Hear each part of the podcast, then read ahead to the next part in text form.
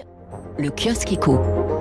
Et ce matin, tous vos journaux reviennent sur le bouclier anti-hausse du gouvernement pour les prix de l'énergie. C'est le titre à la une des échos.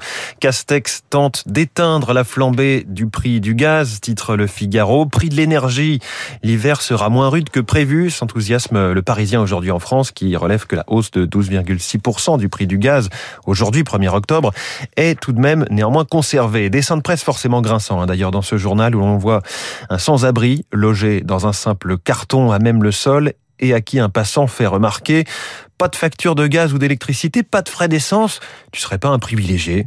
Alors, autre grand thème du jour, assurance chômage, la réforme qui durcit les conditions d'indemnisation, c'est le titre à la une du Figaro. Chômage, une réforme juste, point d'interrogation, interroge le journal La Croix en première page. Pour les échos, l'impact de la réforme reste bien flou.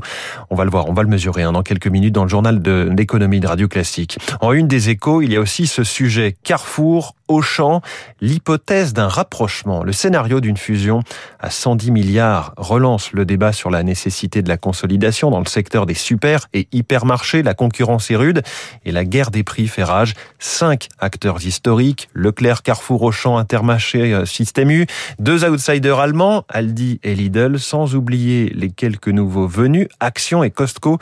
Mais il y a loin des premières discussions à un projet financier et industriel.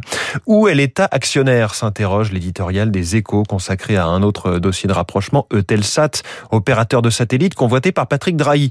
L'État ne s'émeut pas à la perspective de voir un homme d'affaires prendre le contrôle d'une entreprise qualifiée d'opérateur d'importance stratégique, c'est ce que relève David Barou dans son éditorial. Eutelsat est une pépite unique et s'il y a une logique industrielle à arrimer cette entreprise à un opérateur de télécommunications, l'État, qui est également actionnaire d'Orange, ne serait-il pas dans son rôle en favorisant plutôt un rapprochement entre ces deux acteurs?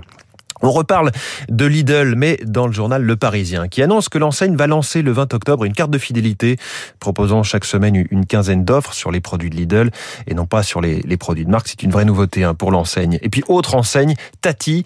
Tati, c'est fini Toujours à lire dans le Parisien, l'entreprise créée en 1948 à Paris a fermé son dernier magasin hier. Le journal rappelle notamment que les bacs à fouilles sont une invention de Tati. Ils permettent euh, de gagner du temps de mise en rayon et donc de l'argent. Enfin, le journal L'Opinion critique euh, la stratégie agricole de l'Union. Un suicide européen, c'est le titre euh, à la une. Baisse de production, hausse des importations, bénéfices écologiques quasi inexistants. Les études se multiplient sur la vision de la Commission pour l'agriculture 2030. Et c'est accablant. Voilà pour la presse du jour sur Radio Classique. Il est 6h30.